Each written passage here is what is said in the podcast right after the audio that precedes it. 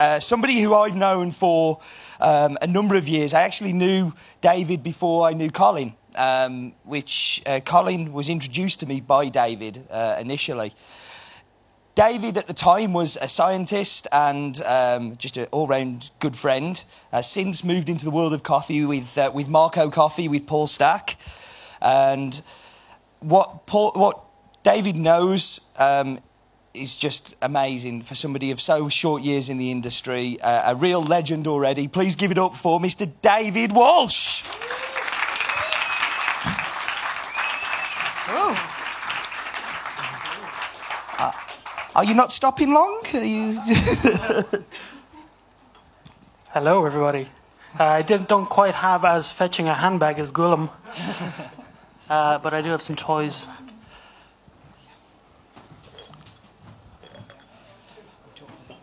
That's George. Yeah, you take over now. Um, that's his time. Hi. Um, wow, how do you follow that? Who am I? Uh, I've just been watching a lot of famous people talk about very interesting things. Uh, I'm not quite a famous person, so I'm going to introduce myself a little.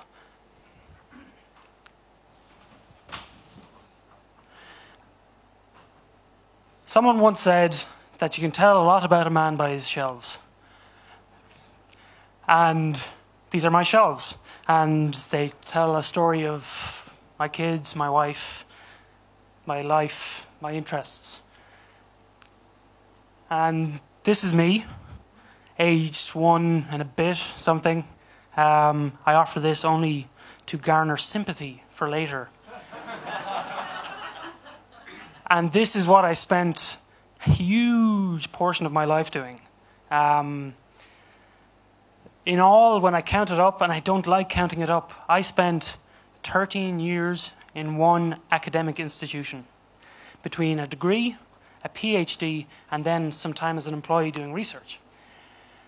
And when you look at the rest of the shelf, you can see what I was actually thinking about all those 13 years and what I was doing, which was coffee. And so this is kind of like a, a line, a continuum, and I'm somewhere in there between passion and obsession. And one is kind of good and one is kind of bad. Passion, people say, yeah, he's great, passionate guy. Obsession, people go, ooh, stand back a bit.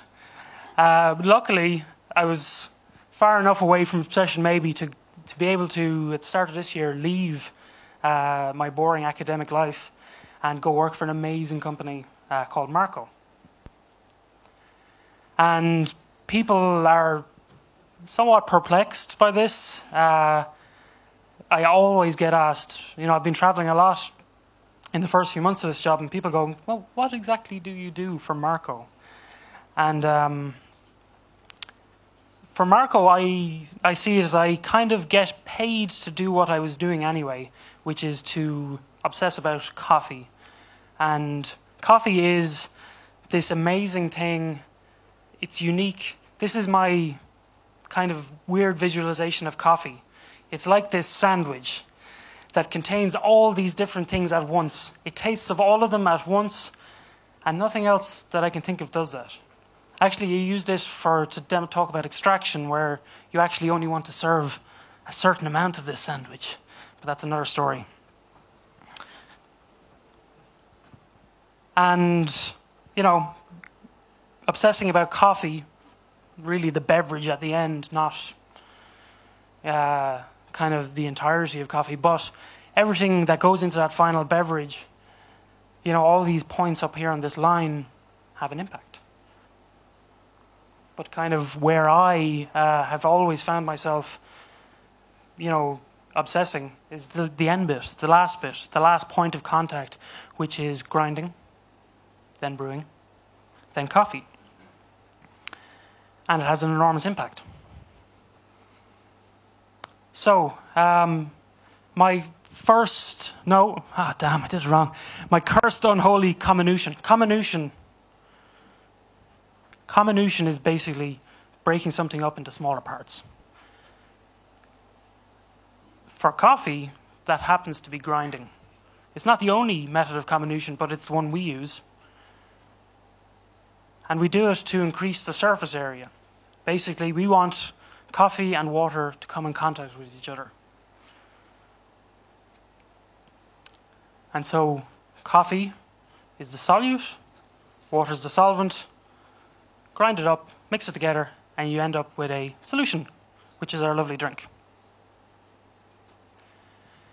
And uh, this is kind of where we started with coffee grinding, um, mortar and pestle.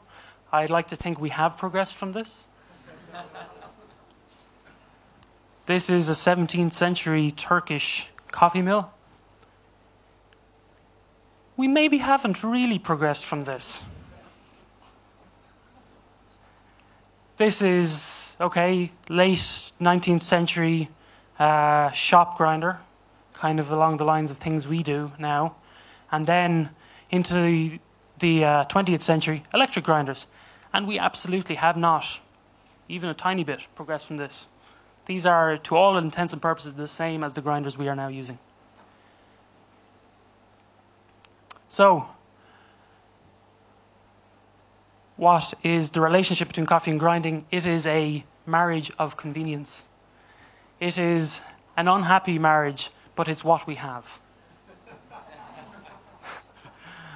and what does it give us? It gives us uneven grinds, even the best grinders. And we have one.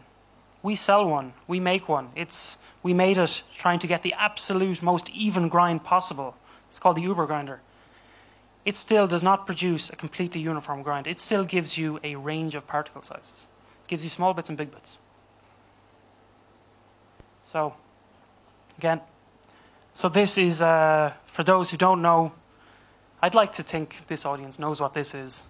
This is a particle distribution graph. So you have particle sizes going from small to big, and you have, like, say, the relative amount. So this is a grind. You have a lot of this size, which is kind of what you're wanting, really, but you have these bits. We call them fines or subparticles, and they come about basically because of grinding. So that noise out there, grinding, but not the clicky bit, but the bit before it, that is you doing this to your coffee. And what happens when you extract it? You extract loads out of this bit and shag all out of this bit. Next. Stale. Stale is the wrong word. But what happens when. Here's a question Who here has ever smelt ground coffee and thought it smelt better than the resulting drink? That's because you're plastering the walls with the flavor. It's going, as soon as you're grinding it, it's immediately going into the air and it's, it's over there. You can smell it up the room, you can smell it on the street. So it's not stale, but you're dispersing it into the air and creating a mixture. And hot. Actually, you can go on again. Hot is speeding up this process. It's speeding up the degradation of these. So your grinder produces heat. I'm not talking about the brewing liquid, but I'm talking about the actual burrs. Friction generates heat. It um, speeds up the degradation of these aromatic compounds and stuff. And yeah, basically makes a makes your coffee less delicious. Wasteful. This is uh, there's two different ways to look at wasteful. I mean, there's this, which is wasteful, but also if you're making that uneven particle size, you have to stop extracting sooner than you could otherwise. Because the fines are over extracting, they're creating a bitter taste. So you're leaving behind extraction you could in the rest of the coffee. So that's wasteful. You could use less coffee otherwise. So, not sure why I stopped there. Go on. Why not wet grind?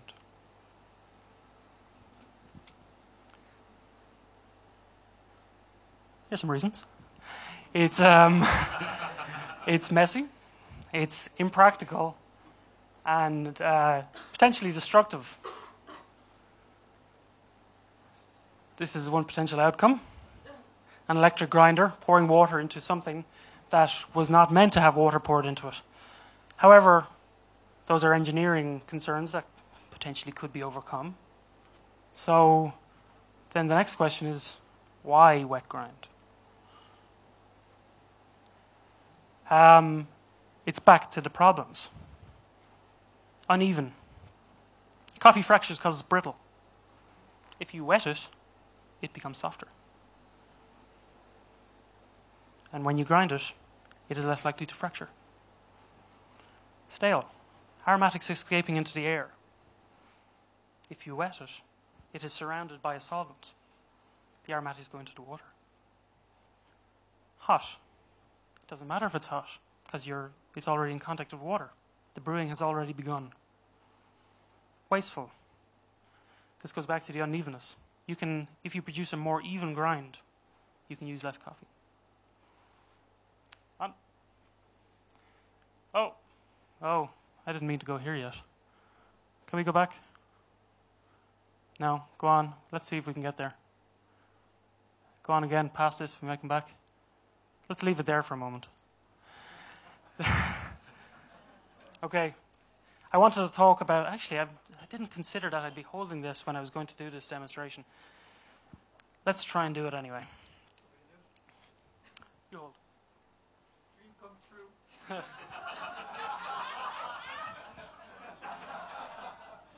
Hello. Uh, okay, so I um part of working for this fantastic company is um, when when we get an idea, uh, we are allowed try that idea and see if it works or not. So um, I wanted to taste whether what I was thinking could be true, and uh, we did try. Oh, it's just come off. We did try other things. Um, we did try big electric grinder things. Um, is that now okay? It's kind of okay. No, it's a bit loose though. Sorry about this.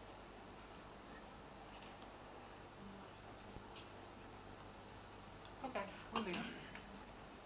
We'll leave it for now. Okay, the video will actually show you what I'm doing. If you go back, Jer. So, oh, it's still playing.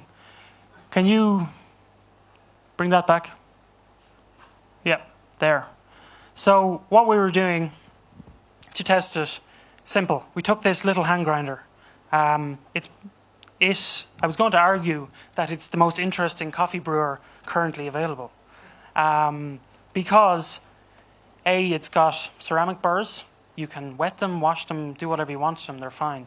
Um, it's got a perfect little glass receptacle at the bottom which can be cleaned and which can hold a volume of liquid that is equatable to a drink.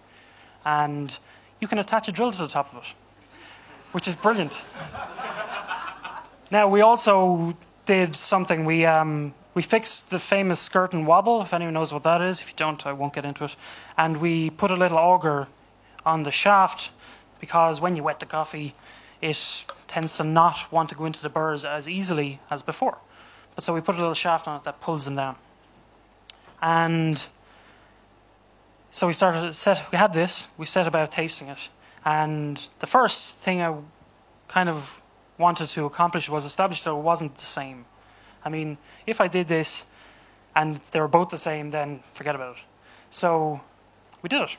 We basically set the grind um, and using the same thing and two little uh, two bowls, we first ground through normally, well, as normal as with a hand drill and other bits going on, and then uh, put in the water to the bottom and just put a lid on, number one. Number two, put in the coffee, then put in the water before grinding, allow it to soak a little, then ground, bit more water, ground, final brew volume of water. Let them both extract for a little bit further before filtering and tasting. And they were not the same, not even close, always different.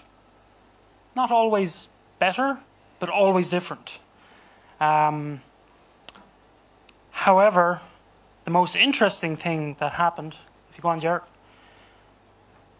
but this was, I will actually discuss this. This was an, something we did before the auger, which was try and use ball bearings to weigh the coffee down and force it through faster, and that did not work. so go on. So the most interesting thing I did. Who who here is familiar with uh, like a cachoeira or like a, a Brazilian pulp natural bourbon? For me, like it's it's it's a coffee that always tastes of chocolate nuts, chocolate nuts, chocolate nuts, and um, we made it like this. These two. The first one, the normal one, tasted like chocolate and nuts. Okay. The second one tasted of strawberries.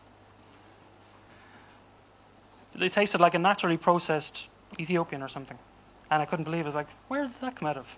So where we have this before, there's these other guys that weren't that were otherwise unattainable. These new things. These flavors that were otherwise lost.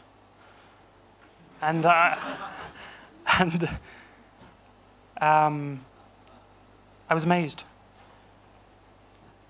And when we looked at papers and scientific literature that might relate to this, we found a kind of a consensus. Um,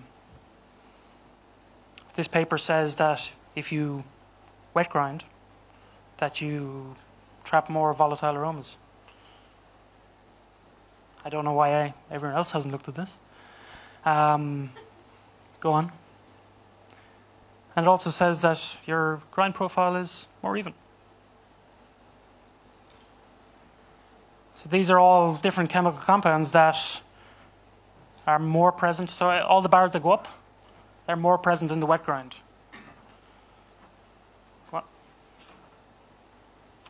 And so, kind of what we're, what I'm thinking at least, is that maybe the future, maybe, this timeline that extends back this way to harvesting and processing and all those brilliant things which I know nothing about really.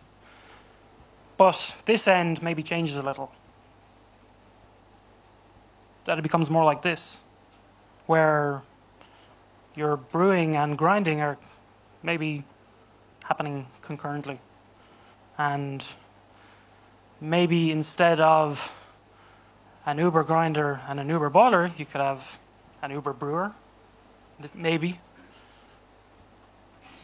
Oh, no, just to highlight the point. and we might. Maybe this is the future. Thank you.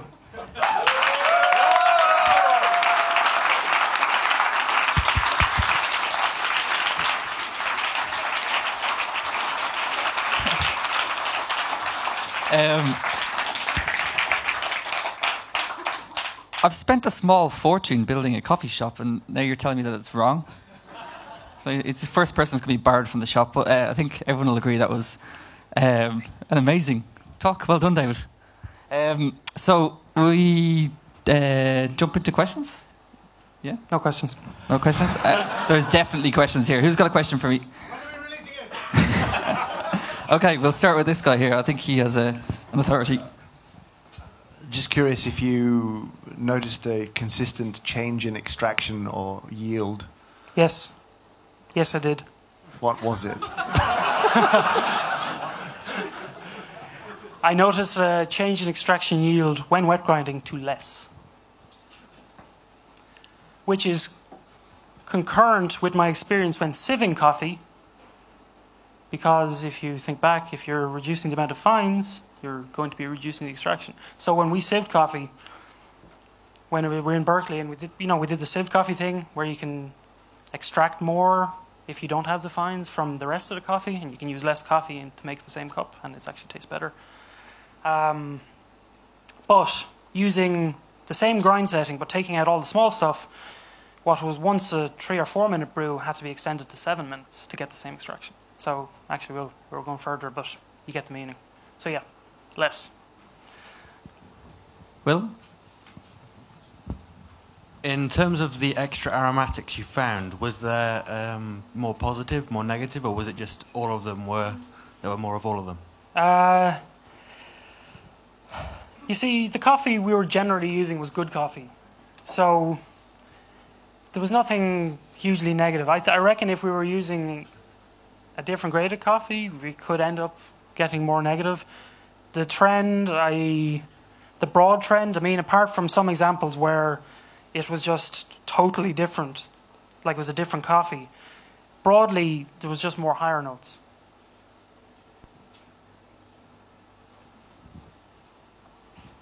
Alistair? I'm just wondering, you, you said that the strawberry taste emerged. Um, had you discount the fact that you're grinding into jam jars? That man gets a bag of coffee. Do we, we have another question? Or do you have an answer?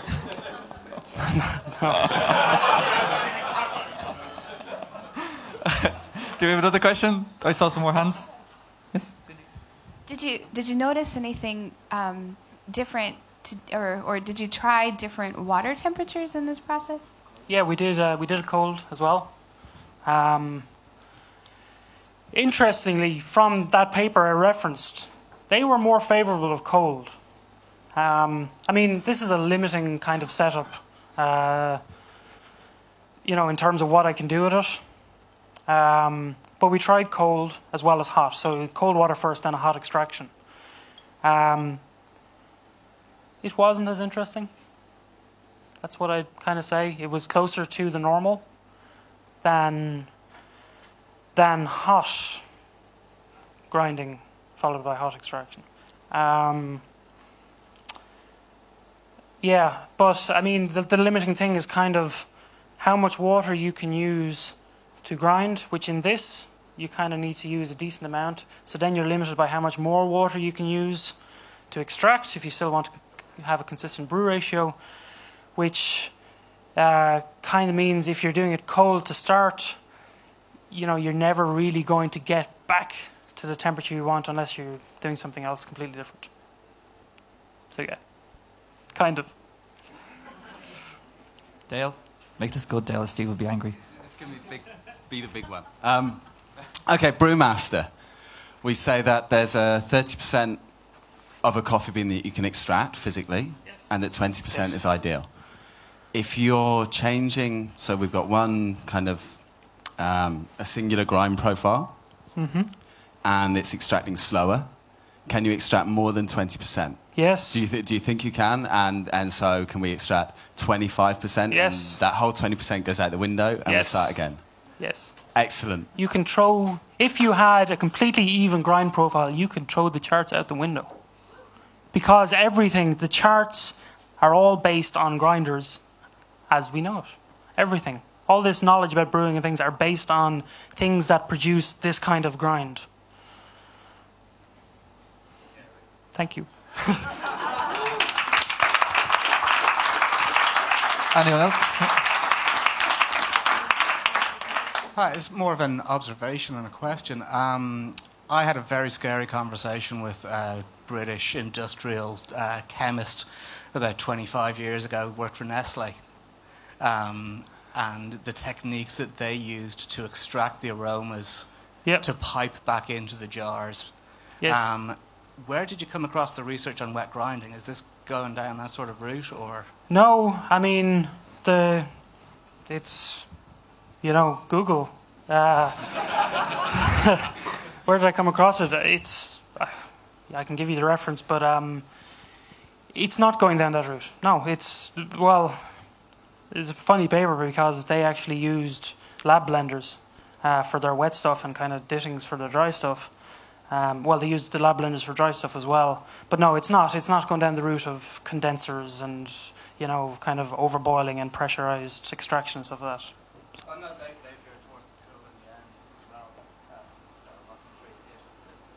Okay, cheers. Anyone else? Okay. Um, this is really interesting. How close, like, obviously you have a kettle and jam jars and a grinder there. Yes. So, When can I have one, please?